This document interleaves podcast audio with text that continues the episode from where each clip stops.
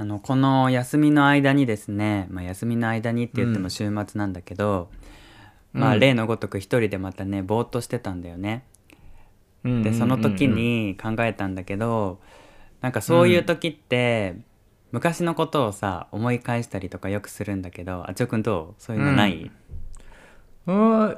最近ねあった。ちょっとあーーそうなんだ。昔ああいうことしてたなみたいなあった？あった。そうそう、ん。まさにねそういう時間があってでなんうん。か、ご縁って不思議だなって思ったのなんか。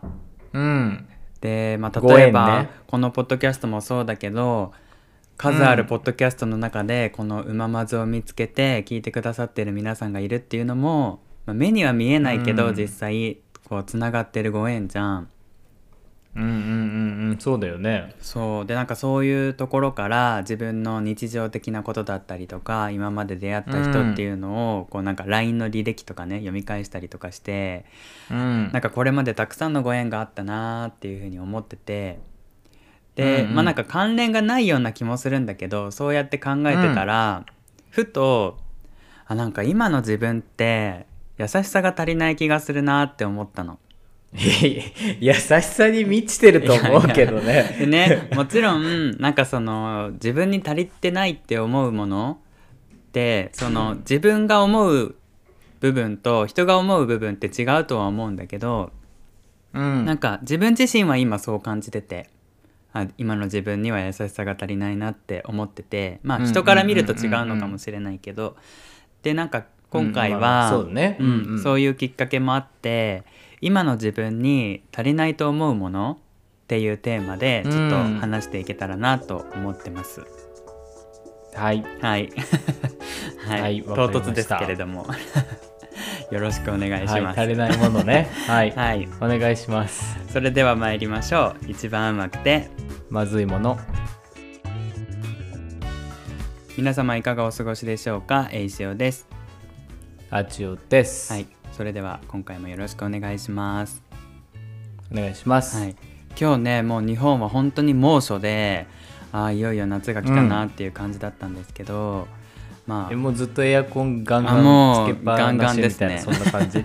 ガンガンです、ね、そうなんだ。はい。そちらはどうですか？いやこっちはまだちなんかね天気が悪くてちょっと涼しいなっていう感じなんだけど、うん。まあ、これが終わったら多分猛暑続きになるんだろうなって感じ、うん。うん、まさに日本もそうであの大雨がね降ってる地域とかもあってなんか悲しいニュースもあるんだけど梅雨が明けたらいよいよ本格的に夏だなっていう、まあ、シーズンかなと思うんだけど。やだね。ねえまあうん。やダラダラするよね。ね。はい、まあそんな中で今回のテーマは今の自分に足りないと思うものっていうことなんですが、まず、まあ、自分の話をする前にあちおくんにも聞いてみたいなと思ってうん。あちおくんはなんかこう今の自分に何が足りないと思う？ざっくり。いやもういろいろ足りない部分はあるけど一言で言うとうん。なんか大人になりきれてないところは足りないなと思うそれはどういうった面で？うーん例えば仕事一つにしても、うんうん。なんだろうなこうフリーランスってこともあって、こううん。誰かにすごいギュッとこう制限されることが日々少ないから、うんうんうん。なんか気づけば自分のペースでいろいろやっちゃってるんだよね。そっかなんかそうもちろんそれがいいと思って選んだし仕事だから仕方ないんだけど、うん。なんかあまりにもそれがありすぎるとあら俺これは普通かみたいな正常から離れすぎてるかみたいなたまにそういう不安不安になっちゃったりして、でなんかそういう自分に対するコントロールが不足してるというかもっとこうきちっとなんか会社で働いてたみたいにこうもっとこう組織化していろいろできるんじゃないかみたいなそれが足りてないなっていうのを最近思って。るそうだね、あの特に前回の話のような私のその会社の話とかを聞いたりとかするとあっちおくんも感化されるとそうなの思うしよ。そうなのよ。うんまあ反対に俺はあっちおくんのそのねライフスタイルとか聞いてあ自分に足りないなって思うこともあるから本当になんかこうパズルのピースみたいにうまくできてるなって、ううんん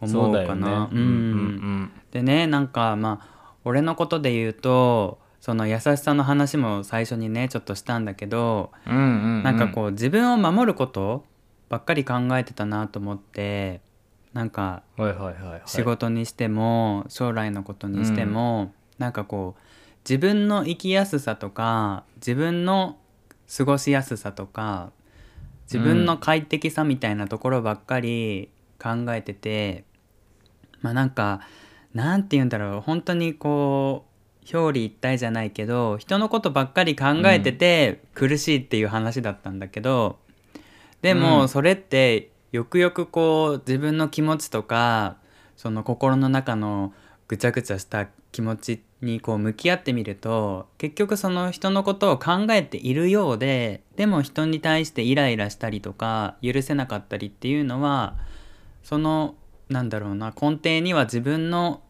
意思だったり自分が気持ちよくなりたいからみたいなそういう気持ちがあるからなんじゃないかって、あー。まあ自分のことだからこそそうやってなんかこうちょっと顧みるのかもしんないんだけどなるほどね。そう。うんでまあしんどいのは本当にしんどいんだけどでもやっぱりうんうんうんうん。どれだけ人のためになれるかっていうのを考えるのが大切な気がしていて、なんかこうポッドキャスト一つとってもそうだけどやっぱりその自己満で話してるだけじゃうーんうん。いい番組ってできないと思ってて、うん。その聞いてくれてる人たちのためになる番組じゃないとやっぱり自己満で終わっちゃうのかなって思ってう、うん。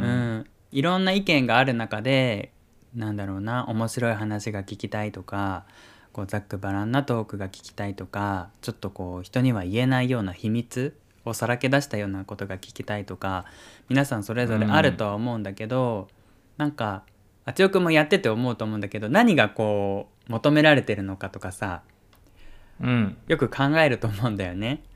やっぱりその考えるね。うん。続けていくのにあたって。でもそればっかりに偏りすぎちゃうと自分たちの個性もなくなるしとかさ。でも周りとの差別化も図っていかないと良さみたいなものが消えちゃうのかなとか、ね、やっぱ考えた時に一つ基準としてこの人のためにっていうところは大事にしていきたいなっていうのを改めて感じたりとかして、まあ、なんかそういった部分でも、優しさっていう言葉につながるのかなと思って、まあ、ポッドキャストの一つとってもそうだけど仕事もなんかうーんカリカリするだけじゃなくってなんかもう何あの人って思う人たち、まあ、前回の話で言うと、エナジーヴァンパイアっていうかさエネルギーを吸い取っちゃう系のバンパイア。そう両サイドね、うん。両サイドもなんか自分からもっと与えるべきだなって思ったの。与えるっていうとなんか偉そうだけどなんかそういう人だからこそ、うんなんか自分が先に折れてしまわずになんかもっと歩み寄るじゃないけどあーいい意味で反論するというかこうちょっとて抵抗もさある意味歩み寄りっちゃ歩み寄りな部分もあるよね。抵抗じゃないの。俺が言ってるのは抵抗じゃなくてもっと、うん。なんだろうな。例えば自分の弱みを出すとかえ今こういうことが辛くってみたいなとか体調があんま良くなくてとかっていうのも包み隠さず伝えると意外と相手にしてみたら、うん。あなんか栄翔さんそういう感じなんだって思うかもしれないしなんかうん。相談とかされたら誰でも嬉しいと思うんだよね。だからそういった部分で歩み寄れるところがあるんじゃないかとか、うん。なんか自分も人に求めてしまってる部分ばっかりな気がするからもうちょっとなんだろうなそれこそ思いやりっていうか自分から歩み寄らなきゃなっていうふうになんか思って、ううんんなんかここで負けたくないなって思ったの、ね。自分自身に。なんかもうちょっと頑張らなきゃいけない気もしててそ偉いわよ。偉いわよって言っちゃう。偉いよええちゃう。なんかこれがなんか俺のね負けん気っていうか昔からの多分ねその何クソ精神みたいなのはあるんだけど、そうそう。なんかいいなと思ったのはその何クソ精神がこう、なんかこうなんなんだろうな。アクティブにというかこう攻撃性を帯びて何反骨精神が出てくるんじゃなくて、うん。なんかこう内在的な反骨精神って言っていいのかな。こう自分に帰る、うんうんうん。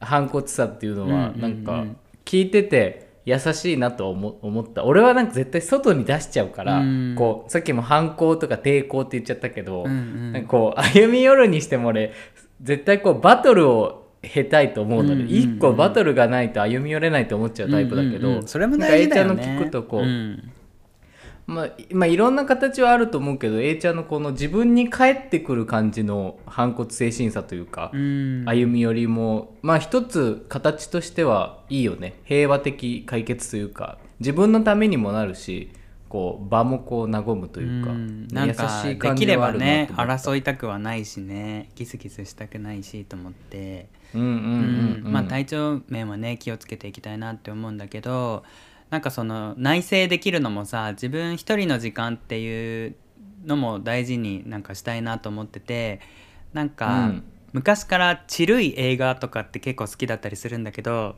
例えばあの、女優の小林聡美さんが出演されてるような「あのプール」っていう映画だったり、まあ、有名どころで言えば「うん。かもめ食堂」とかあるんだけど、なんか、うんうんうん。あのなんだろう何気ない日常のシーンをこう切り取ったような。でも日常なんだけどどこか非日常みたいなこう、うん。ゆったりした雰囲気の映画とか。この間も「マザー・ウォーター」っていう映画を見てなんかうん。そういう映画の主人公ってなんか一人一人がちゃんとキャラクターが立ってるし割となんか孤独な人が多いんだよね。家族っていうよりかはなんかみんな孤立孤立っていうのかな？なんかちゃんと独立？よく言えば独立なのかな？一人でお店を経営してたりとか一人でその生活を楽しんでるみたいなこう主人公たちが出てるんだけどなんかそういうの見たりすると改めて自分もこう自分一人ってなったりとか考えた時に改めて何を大事にしたかったのかなとかあー今の自分にこれが足りてないなとかっていうのをこう顧みたりとかできて、うんううんうん、なんかそういう時間が休日に取れたのは良かったなと思って、うん、っていうね感じなんですよ。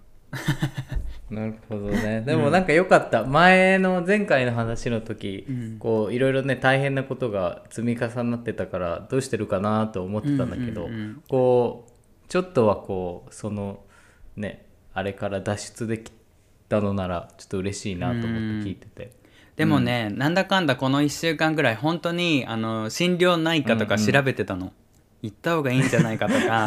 いや笑い事じゃないんだけど笑っちゃって申し訳ないそうでももしそこでうつとか診断されたらなんか経歴っていうかね残っちゃうなみたいな思ったりとか。でなんかその病院のでさもいいんじゃないとかって失礼か病院のホームページにさあなたのそのメンタルヘルスチェックみたいなのがあったりとかして、うん。10問答えたりとかするので やったらうつ傾向ですみたいなうつ傾向の可能性がありますとか出てうん。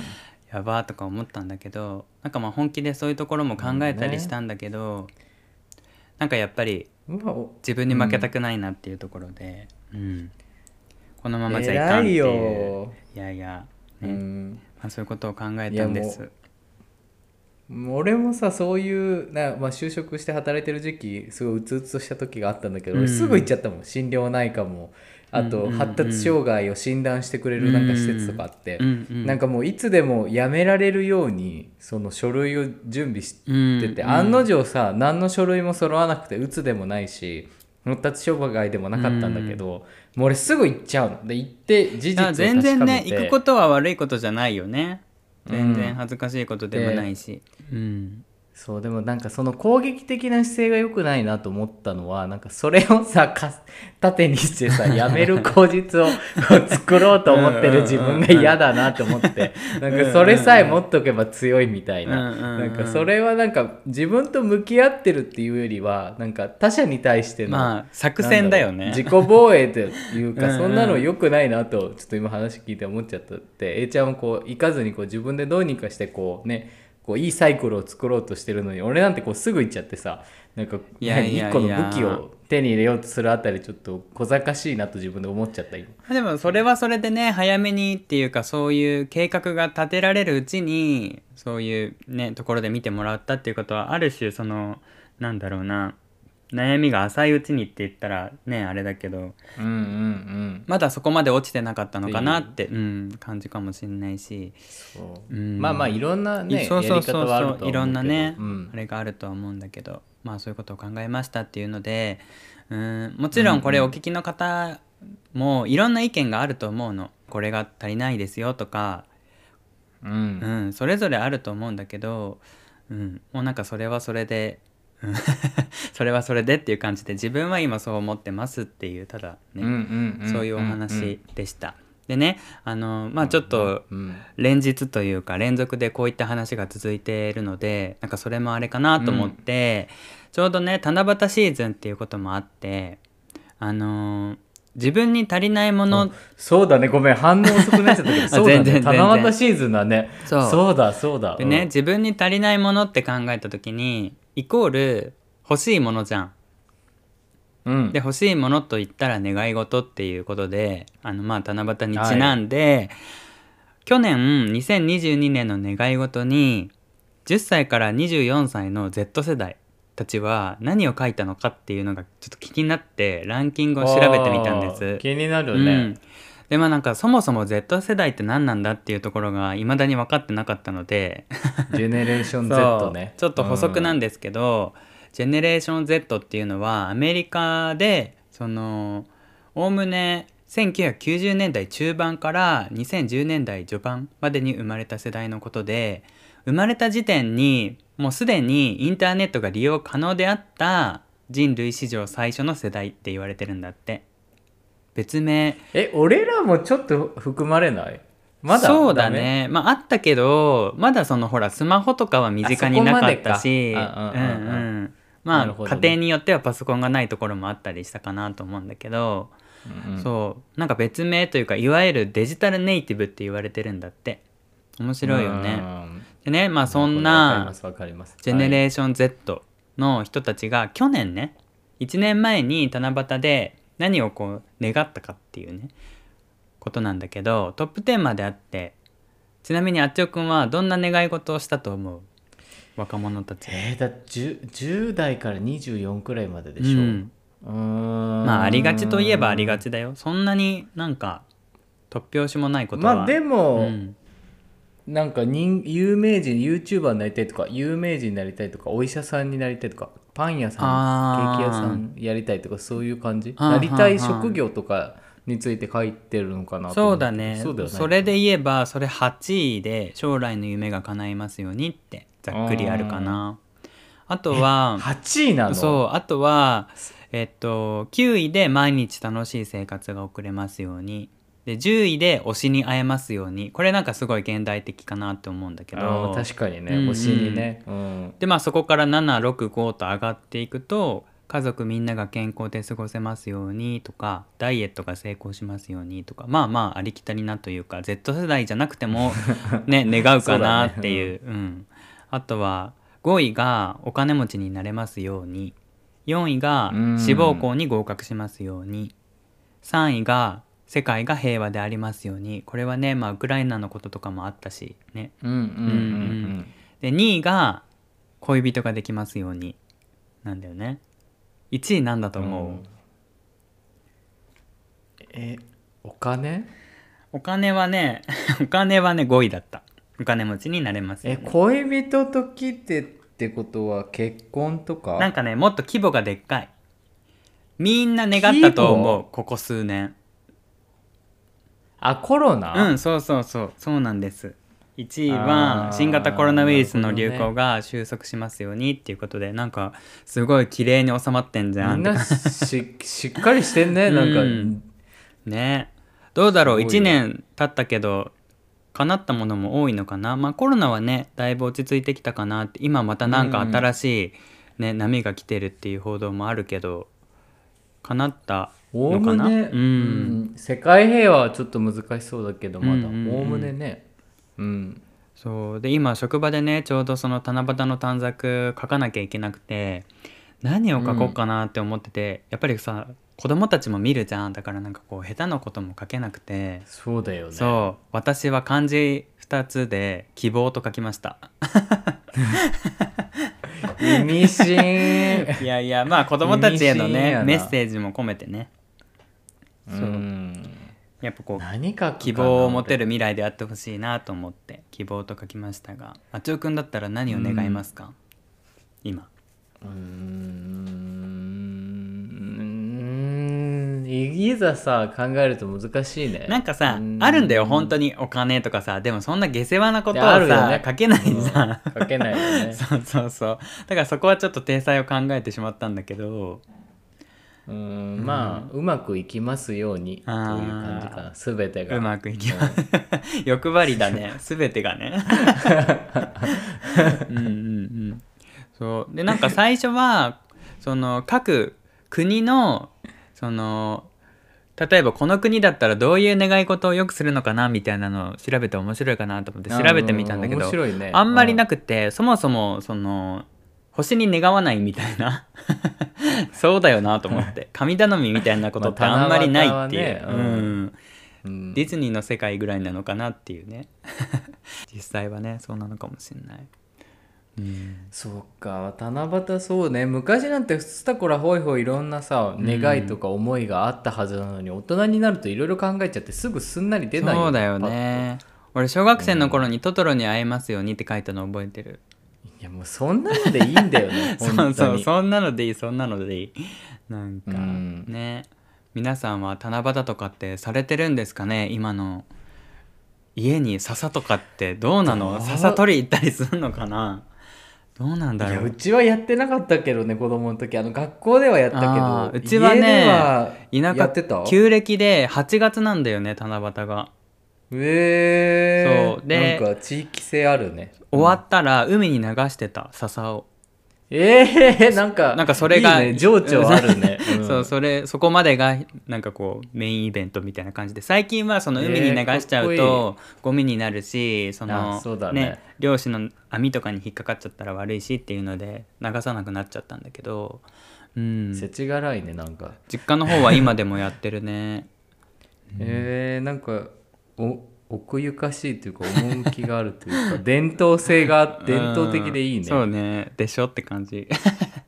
うん。季節感かっこいいと思うあるよねなんかやってみたい一回。パッと海に投げるのいいじゃん。たまにこうなんか海に流す灯籠とかやったりするつよくんイタリアでやったらいいんじゃないの？そしたらちょっとなんかこう人気者になれそうじゃない？何これみたいな。七七夕。まず笹あるかな笹が。ね。日本の祭りだよみたいななんか笹の代わりにイタリアのなんか木とかで オリオリーブとか？でもあっオちおくんさにそういうなんだろうな。な。んかこう あの利益のないことをやりそうにないよね。生産性のないことはやらないよね きっと。多分やらない、うんやらないよね。めんどくさーと思っちゃうそううん、存じ上げております。はい、まあ皆さんもぜひあの七夕に何かお願い事をされた方はこんなこと願いましたっていうのもねあれば教えていただけると嬉しいなと思います。俺もなんかねや願ってみようかな。心でね。やらないけどね、笹は。でも心で願うよ。うん。はい、ということで、まあ、私は改めてね優しさを意識して過ごしていきたいなと思いました。あちおくんはあれかな？大人らしさみたいなところを意識して過ごしていそうですくのかな？そうですね。優しさよりまずははい大人らしさを。優しさよりね。ね。優しさも大人らしさだよ。ジェントルマンでね。そうだね、そうだね。うん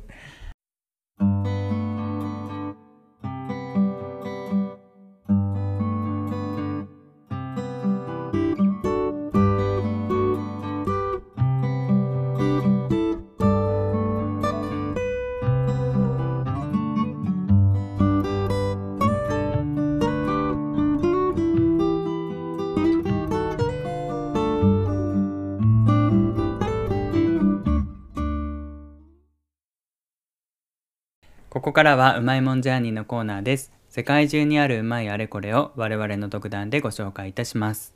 はい、えー今回私なんですがあの、えー多分話したことなかったと思うんですが、はいあの失恋のうまいものっていうことで失恋。あの、うん。今までなんか人様の恋愛体験とか、うん。こうお便りいただいて恋愛に関してとやかくこう言ってきたりはしてるのにあんまりこのポッドキャスト そうポッドキャスト内であんま自分の恋愛の体験談みたいなのを語ったことがなかったなと思ってて、うんうんうんうん。でちょうど昨日昔のなんかホットメールを使ってた時うんに、うん。そのホットメールもう今全然使ってなかったんだけど久しぶりにアカウント見つけて開いてみたら、うん。なんか失恋した時のなんかポエムじゃないけど 自分宛てになんかメールをめっちゃ書いてたの。黒歴史じゃん、それ。えそうそれを見てうわ恥ずかしいなと思ったんだけど、うんうんなんかまあちょっといい機会だしその中ポエムみたいなの読んでるとあいろいろ自分学んだんじゃんえー、読んでほしい読んでほしいポエム。でちょっと読む読むのはマジ恥ずかしいから読まないんだけど えそう。ー、ここまで言っといて。でもそれは読まないんだけど、まあ、自分が過去ね、うん。こうやってきた恋愛の中で学んだなと思う、まあ、4つの事例をちょっと皆さんに紹介しつつお失恋って四さまあまあうまくはないじゃん。いしたくないじゃんやっぱり、なんだけど、まあ、学びがありましたよってとこでちょっと紹介しつつ、うんうん。話していきたいなと思いましたっていうと,、はい。ところです。お願いします、はい。はい。で、まあ、早速、まず、A、B、C、A、B、C、D さんっているんだけど、まずうん。A さんの話からで、あその俺が4つって一番4人の4人のあれなんだね。そうなの。へえ一番その記憶に残ってるもちろんもっといたんだけど、うんうん。その4人が俺の中でちょっと大きな何出来事だったというので分けたんだけど、うん。まあ、A さんは本当に一番初めにこのゲイデビューして付き合った人で、うん。で18歳から21のギリギリ21くらいまでずっとこうまあいい感じでこう進んできた人な付き合ってて？なんかそこも複雑でうん。付き合ったり別れたりするっていう感じの関係で、あーまあそう総称しまあ長さで言うとまあ23年って感じ、うんうんうん。18から20っていう感じで、うん。でその人から彼から学んだことは、なんか恋愛してる自分に酔いしれるなっていうこのことを学んだのね。うんうん。で言われたんじゃなくてあっちおくんが自分で思ったってこと？そう、んうんうん。自分でそう思って何でそう思ったかっていうとやっぱね一番初めにもうゲイデビューしっぱなしの時で出会い系アプリとか使いまくっててもとにかくなんだろうこう高校中学とできなかった恋愛をしたいみたいなので、うん。バリバリこそう活動を、うんうん。はい、してた時で。でまあその時ちょうど出会った人だったんだけど、うん。対して多分俺も好きではなかった。好きだったんだけどまあ前も言ったようにこう恋愛してる自分に酔ってた部分もあって、まあそういうチャンスもなかなかないしね。そうなのよ、うんうん。で人としてもちょっと優柔不断な人だったというかあんまり言うとその人を傷つけちゃうから言えないんだけど、うん。まあ昔付き合ってた人が亡くなっちゃって、うん。その人をこうずっと引きずってるタイプの人だったり、あーうんうんうん。あとなんかまあお母さんとかお父さんにそうゲイであることは反対されてることもすごい引きずってるうんうん。人で、なんか毎晩自分宛てに日記を書く人だったのね。で、うんうん。その都度その亡くなっちゃった昔の恋人について言及して、うん。なんかまあ俺にこの話をずっとししながら泣くっていう感じちょっとメンタル弱めな感じの人だったんだけえどなんかさそれ頼ってもらってるっていうところは嬉しいけどあんまりいい気持ちしなくない？元彼の話ばっかりされるのそうそうそうなんだよ、うんうん。でまあ俺も初めて付き合っていい感じになった人だから、うん。なんか頼られてるなとか嬉しいなとかって思ったんだけど、うん。なんか毎回のタイミングでやっぱりなんか元彼のことを思い出しすぎて今日はもう帰ってみたいなので終電ギリギリにいきなり家に帰らされたりだとか、あとメールしてもこう23週間返事がなくて大丈夫みたいに言ったら、うんうん。ずっと落ちてたみたいな感じの人で人として悪くないんだけどあまりにもこう何？底が深すぎて、うん。俺の器じゃこうどうしてもこう包容力でこうね抱きかかえてあげることができなかったんだけど、うんうんうんでもそれでもなんか好きだ好きだと思い込んでてでいろんな人に相談してもいやなんかやめた方がいいよみたいな自分が傷つくだけだよと言われてるんだけど全然そういうのにも気づかなくて、うん。そういう対応も自分のことを好きだからやってくれてるんだみたいなのをこうずっと勘違いして頼ってくれてるっていうかね。そうでまあ結局別れちゃったんだけどその時気づいたのは俺多分そんなに好きじゃなくて、うん。多分彼を支えてる自分の姿が多分すごい好きだったというか、うーん。なんだ恋人らしい振る舞いをしてる自分、うんそのなんか文句言われてもうんうん聞いたり悲しいよねってこう寄り添ってる自分がめちゃくちゃ好きだったんだと思うんだよねその時。相手に合わせてたってことだもんねだってそれ。そうん。でまあちょっと酔いしれちゃったままね181920とさこう盛んな時期を、まあ、そこで過ごしちゃったんだけど、うんうん。まあ結局別れて、まあ、今後ちょっと恋愛してる自分に酔うのやめようみたいなのをなるほどね。思わされたなっていうので、うんう A さんがいるっていうまずそこで一つまあ学んだわけだ,、はい。うん。それが A さんね。うん。で B さんはあのねちょうど A さんとくっついたり別れたりしてる間うん。に知り合った人で、で彼は、えっとね、ドイツに住んでる、うん。まあ、日本の人だったんだよね。うんうん。ででその人は、まあ、出張とか、まあ、毎毎毎と毎年数回こう日本に帰ってくるような感じの人で、はいはいはい。その都度こう会ったりする人だったうのね。んうん。で俺もその A さんとの関係性もあったから、まあ、すごい仲のいい友達止まりで終わってたんだけど、うん。なんかその A さんと別れたタイミングでこうやっぱ会って、うん。ちょっとこう仲いいからいい感じになっちゃったりすると、なんかちょっと自分の気持ちも動いちゃうみたいな、クズみたいなことやってたのよその時。まあまあその A さんがダメだからみたいな、うんうん。うんそう B さんが優しくしてるからそっちに行くみたいな感じに、うん、やっぱそっちの方が惹かれちゃうよね。うん。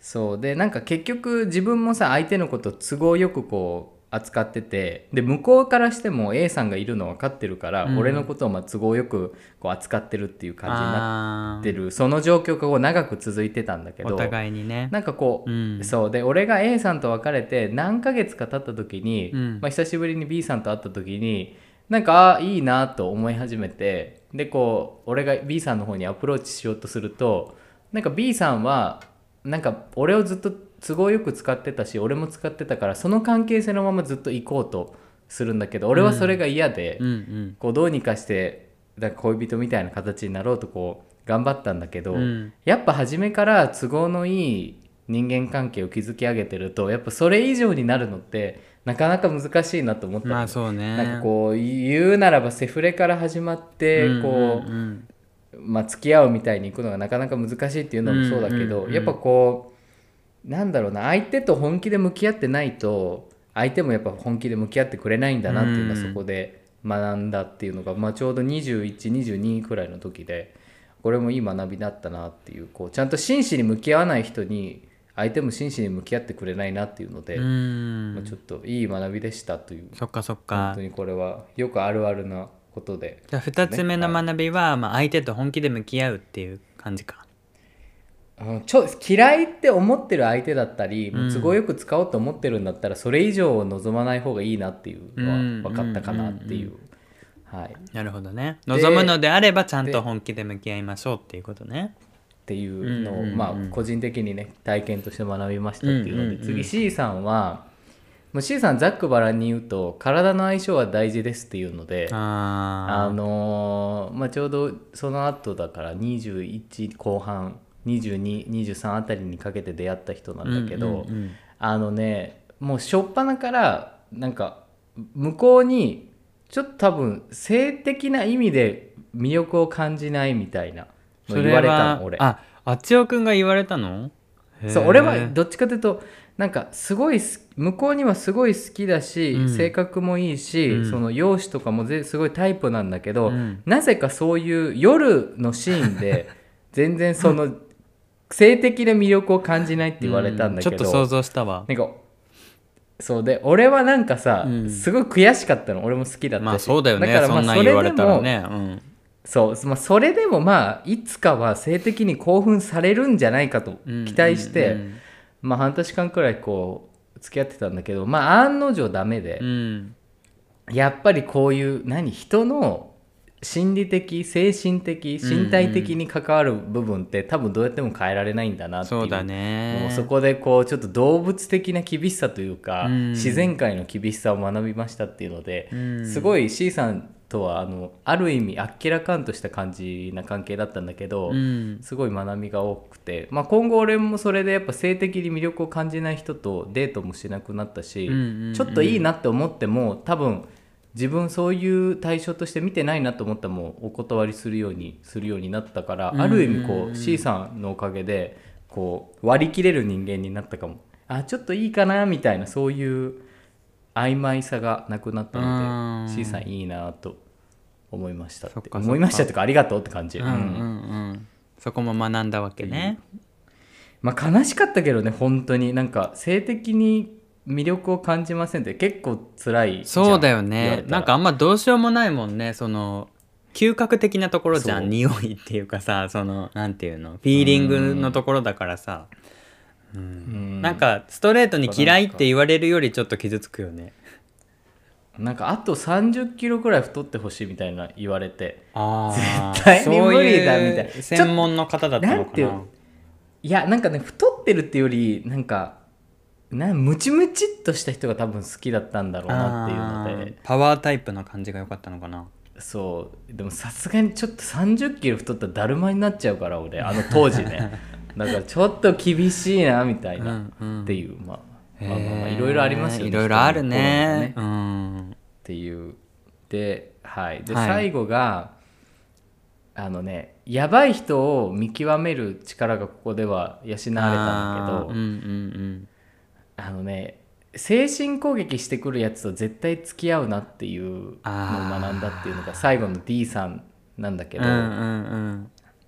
あのこれ何回かこのポッドキャストで話してると思うんだけど、うん。このお金を取られた人の話、うんうんうん。いくつかなんかしたことあると思うんだけどクレジットカードを俺のを使ってはいはいはい。プレゼントをくれてた人、まあその人なんだけどちょっと前もしたね。あのそうそうしたと思う。その人なんだけどでまあただカードを使って俺のプレゼント買っただけもやばいんだけど、はい。もっとやばかったのがあのね毎回会うたびに、うん。そうなんかなんて言うんだろう。え？なんかこういうレストランに連れて行くんだみたいな。俺のこと存在に扱ってるんだみたいな。なんか毎回そういうなんていうの試す感じの発言をするんだよね。もうさありえないなとか思うけどさでもいるんだよね。そういう人ってね。いるんだよ。いるんだよね。う。んうん。まあでもちょっと好きだったから、あうん。ごめんみたいになってよくこう頑張ってこうね再開デート再開したいし、うん。こう相手にも、ね、楽しい気持ちになってもらいたいから頑張るんだけど、うんうん。なんかそれをやればやるほど今それは俺の機嫌を取ろうとしてやってるんだよねみたいな言われたり、やだ。なんか歩くスピードがさちょっと俺の方が速かったら、なんかあんまり人のこと考えないで歩くんだねみたいな。なんて言うんだよ。ちょっとしたこうネチネチ系なのね。なんだろう。そうそうそうそう。ですごい精神をえぐってくるの、うん。なんかこう改札入る時とかもうなんかえ先に入っちゃうんだみたいな、うん。もし俺のスイカがなくて止まったらどうするのみたいな、うん財布がもし俺持ってなくてチャージできなかったらどうやって助けてくれるのみたいな。やだやだ。そんな、うんうんなんか面倒くせえと思うんだけど、うん。まあなんか、まあ、好きだったらさまあ多めに見ちゃうじゃん、まあまあね。そういう時ってね、うん。なんだけどまあやっぱねそういうのが日々積み重なると、うん。どんどんね自分の自己肯定感が下がるという下がるか、ね。うん。なんかあ改札入る時は自分の方が後ろ行かなきゃとか、歩く時ペース合わせなきゃとかそういうの全部考えるようになったら、うん。え俺自分をさ自分として構成してるものが何だったのかどんどん分かんなくなってくるなんか自分そう、うん。でやばいなと思った最後の局面で、まあ、クレジットカードを使って俺にプレゼント買ってたっていうのが分かったから、うん。まあ結局別れちゃったんだけど、うんうんうん。やっぱねネチネチ精神攻撃してきたり自分とやっぱ相性が合わない感じなのは、もう本当に多分ねいや本当だよね。本当に好きでもダメだと思うっていうのはここで、う学んだ。んいるよねそういうモラハラ系ね。うん。はい、まあまあこれを経て、まあそうだよね。うんうん。そこに落ち着くわけだよね、もうアレさんとか、まあそしたらもう仏じゃん今でそうだよ。うん。本当に。仏なんですよ。仏じゃい、ないですか、っていう。うん。っていう。そうだね。まあうまいもんジャーニーっていうことで失恋を取り上げてくれたんだけど、一見その本当に傷ついた体験だったりそのまずいものなんだけどこの経験を経たからこそ今の素敵な結婚生活があるって思うとうまいもんだよね。確かに学びになってるね、まあ、素敵かどうかはね、まあ、自分の口から言えないんですが素敵ですよ。もうもう言ってるようなもんですよあなた。素敵って。吸収して、うん。いいひいい人っていうか自分がいて楽な人が分かるようになったかなっていう,、うんそうだね。自己分析できたかっていう感じ、ううんん。そんな感じ、うんうんうん。そうだね。なんか恋は盲目ってよく言うけどなんか付き合っちゃったら、もうこの人が運命の人だとかさこれを別れたら次がないかもとか思っちゃうけ思どうよね。なんかやっぱりうん。別れたら別れたで学びがあるし、次にきっと新しい出会いもあるってなんとなく学べるじゃんそこで。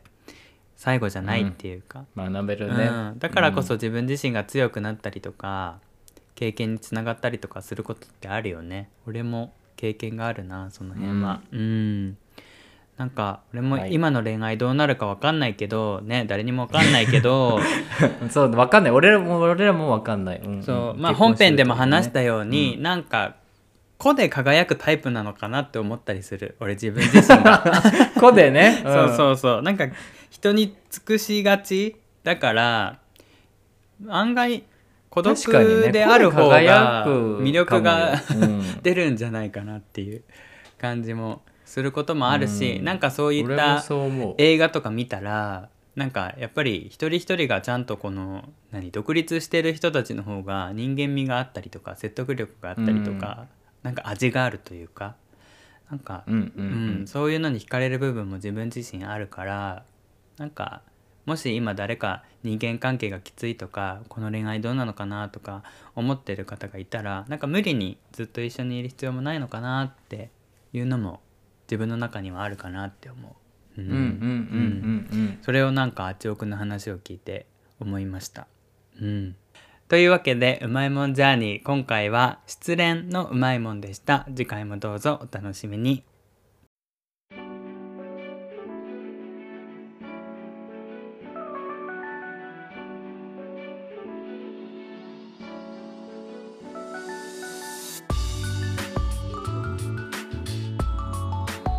ここまでお付き合いいただきありがとうございました。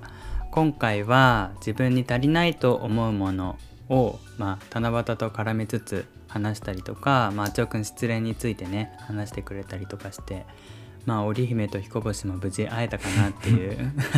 会えたでしょう。はい感じなんですけど1年に1回しか会えないってどうよ？どう？いや俺も思いはあまあでも本当に好きだったら大丈夫かもね、その間さ A ちゃんも子で輝くって言ったけどその間子で輝いて、その一日だけも全力でこう愛をささやくえでもさ毎年よ、毎年。毎年だよ、うん。まあ愛っていろんな形あるじゃん。えー、でもそう言いつつあっちおくん絶対続かないと思うわそんな。ちょっと1年に1回1日はきついよねきついよね。だって雨降ったら会えないんでしょ、天の川出ないと。もう雨俺だったらさ雨を憎む邪神に変わりそうなんだけど。クソ雨がーみたいな。ねえでも昔の人もよく考えるよね。そういうなんかこうロマンチックな。本当にあったのかな？ないよね。な ないいやないと思うけど。うんうんうん。まあまあでもそういう境遇の人はいいたかもしれないよね。なんかこうそうだね、うん、その1実際ね。日しか会えないみたいなね。うーん。まあ昔はねいろいろ戦争があったりとかねいろいろあっただろうから、こう引き裂かれちゃったりとかね疎開しちゃったりとかねね。っただろうし。うーん。まあまあそれこそコロナのね時代だからそうだったね。いうの経験した人もね、多いだろうね。なんか言ったよねそういうのも。なんか織姫と彦星もなんかこうあの言ってた気がする。何オンラインでさ、みたいな。あ言ってたな言ってたなそういえば。ズーム使って会ってんじゃないみたいな話もなんかしたことがあるような気がするけど。うん。言ってたね。まあまあなんかちょょっと風情のある感じがするね。改めて七夕なんてこう取り上げてみるとね。うん。七夕かもずいぶんやってないなぜひぜひイタリアでもやってみてください七やろうかな。多分やらないけど。ちょっと頑張ってみよう。夕 いや頑張りもしないじゃん絶対。よく分かってらっしゃる。録終わった時点でもう忘れてるから、はい。よく分かってらっしゃる。分かってますよ。はい、それではお知らせです。うままずでは皆様からの質問やご感想をお待ちしております。概要欄のリンクからうままずポスト経由で、もしくはメールアドレスうまくてまずい、アットマーク Gmail.com から気軽にお寄せください。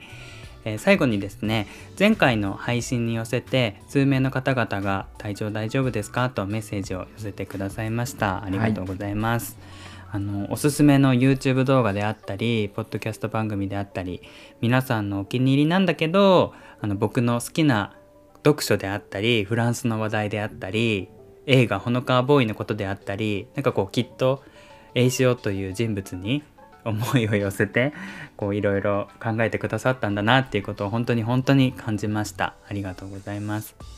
なんかあったかいよね。ううん、ありがとうございうん。ますいやもう本当に、うん、あったかい。うん。なんか生きててよかったって思うよね まあでもそうだよね。辛い時にさ、誰かこう皆さんからこう声をいただけたりさアドバイスもらえるって幸せなことじゃん。なんかこう生きててさそんなに優しく差し伸べてもらえる手がさあんまあるわけではないから、うんすごい優しいしあったかいね。ううんうんそうなんかねあの最近ちょっと硬い話が多いような気がしますがっていうお便りもあったりしてまあそれはもう本当に私たちも、あの重々承知ですし、まあ、この先月ね1ヶ月にわたってちょっと真面目な話も続けてう、ん、やった部分もあるしあの、まあ、数年前から応援してくださってる方にとってはだいぶその番組の色味も変わってきたのかなっていうところもあって。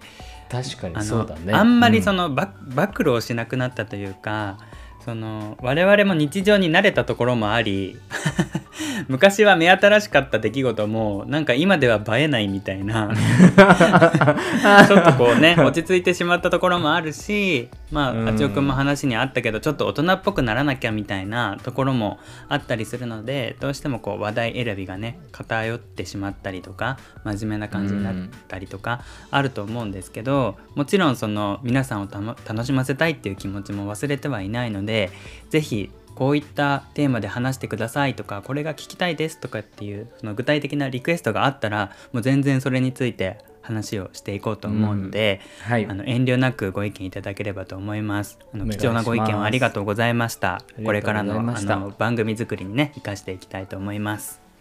はい、一番甘くてまずいもの今回はここでお別れとなります。また次回お会いしましょう。ここまでのお相手は栄翔とあちおでした。本日も皆様にとってのうまいものがまた一つ見つかりますように。